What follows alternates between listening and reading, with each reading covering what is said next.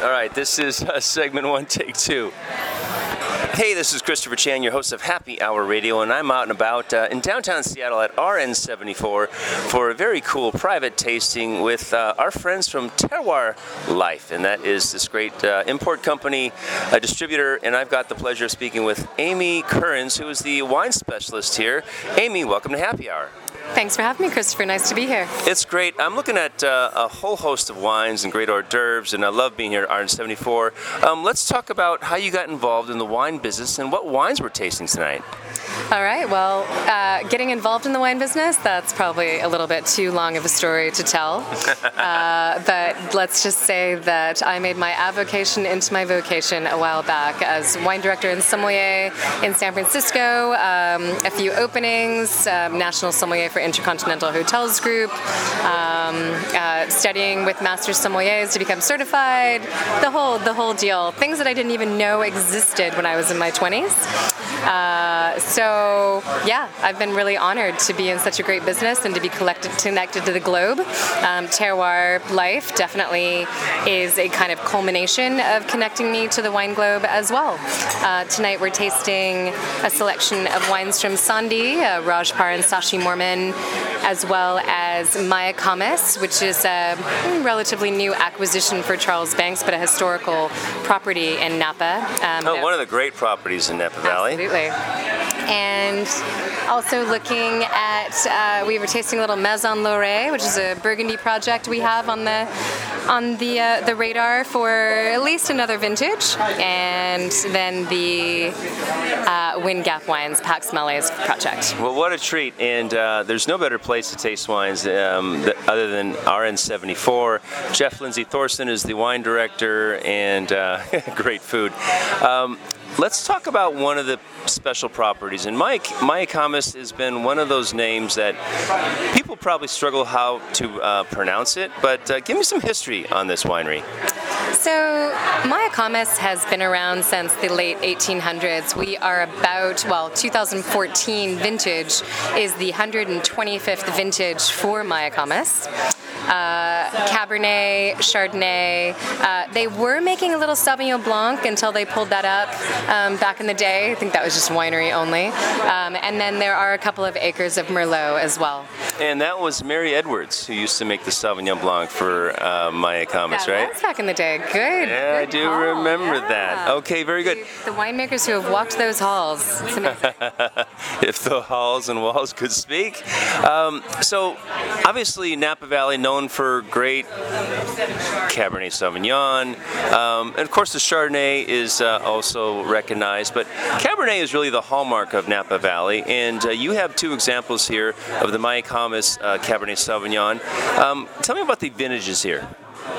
Well, it was, I will tell you that it was hard to make a bad wine in 2009 or 1999. Um, two kind of hallmark vintages in Napa, uh, also seen as ageable, um, garnered great scores, etc. But what it really comes down to is that every vintage from Mayacamas is a great vintage in that it, we have amazing fruit sources. Mayacamas has never been 100% estate wine. Um, Mayacamas has never been you know, Bob Travers, who uh, is still kind of a figurehead, but sold the winery to Charles uh, in 2011 um, with the Schottenstein family as well as a partner.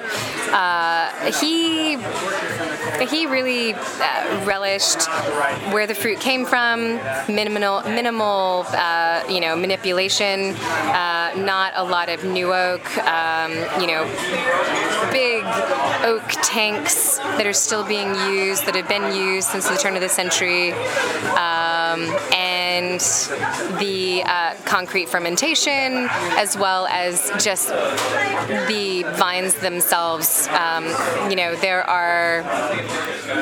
This is great because when you when you talk about all those words, you talk about um, botti or the uh, demi-muids, and this is really an old world style of winemaking, and I think that's really special for Napa Valley because obviously, um, you know, when you talk about Robert Mondavi in the '60s, and then uh, Mayacamas was there before that, and they had a style. They've always had a house style.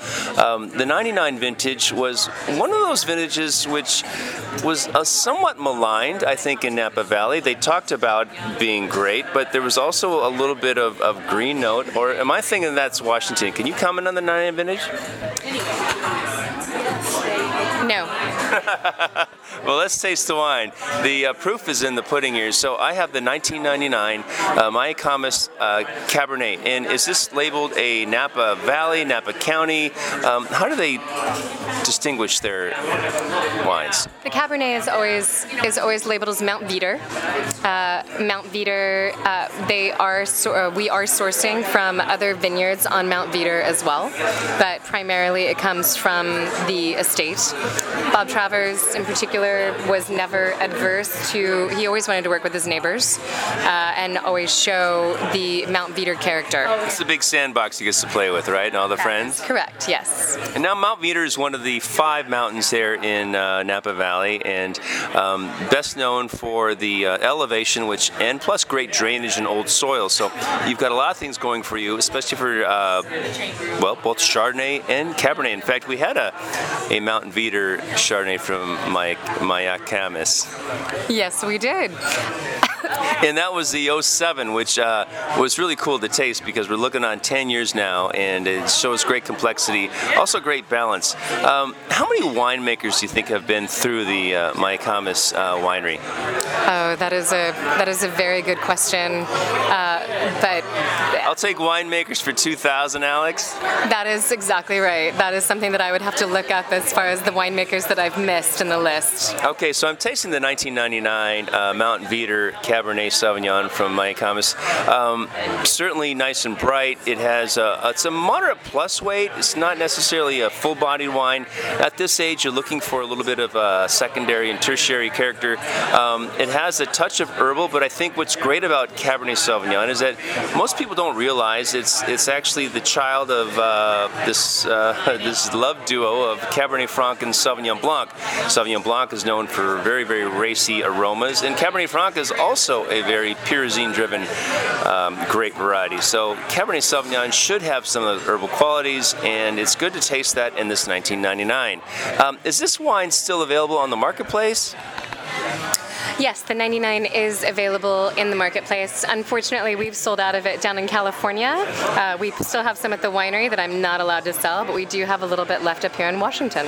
Okay, well, we're lucky to live up here in Washington, and it's one of those labels that obviously you see, it looks classic out of California, but it's one of those different, difficult things to pronounce. And dare I say, someone thinks it's from uh, from uh, South America, being the Aztecs and the Mayans.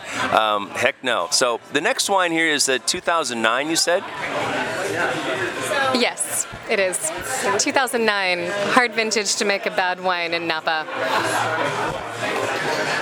Okay, so I definitely get a house style. This is really a medium plus weighted wine. Acid is nice and bright. And for 2009, obviously Napa Valley gets very warm. It's got a lot of heat units, and one of the challenges, of course, is is um, having balance in your wines. Uh, I like the deft use of oak. Um, this still has a touch of that herbal quality, a little bit of thyme, a little tobacco, cedar. Um, it's just really more of a dark red fruit wine, and I think sometimes the Cabernets can be very, very, I'll say, unctuous in their fruit profile, especially with all the new oak. When you talk about the uh, the cult wines, they're really um, well manufacturing, manipulating those wines to be big showcase wines. And uh, Mayacamas has this great old world thread through all the wines. I agree, and we intend to keep that going. This is a this is a benchmark uh, style in Napa, as well as uh, kind of benchmark uh, winemaking, if you even really want to call that. It's really more stewardship than anything. Oh, I like that. Um, you know, the, the wine grows in the, in the vineyard, and uh, the winemakers there not to mess it up. Well, Amy Kearns, um, you have a whole portfolio. How can we find some of these wines? Is there some information or a website? Absolutely. You can go visit terroirlife.com. We do have a page that you can find our list of distributors within our website. Excellent. And uh, just for fun, what would the 99 or the 09 uh, retail for?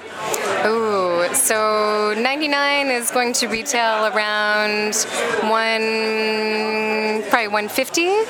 Uh, the 2009 will retail around 95. Okay, excellent. Well, it pays to, to buy young, apparently, which is really cool. Um, a lovely tasting. I look forward to uh, trying all of the wines here tonight. We've got the Sandhi wines with Rajat Parr, and we've got uh, Mayacamas, of course, uh, the Wind Gap with Pax Mahle, and uh, what's the other? Yeah, Maison Loret from Burgundy. Um, Amy Kearns with Terroir Life Distributing and Imports. Thanks so much for joining me on Happy Hour Radio. Thank you, Christopher. It was my pleasure.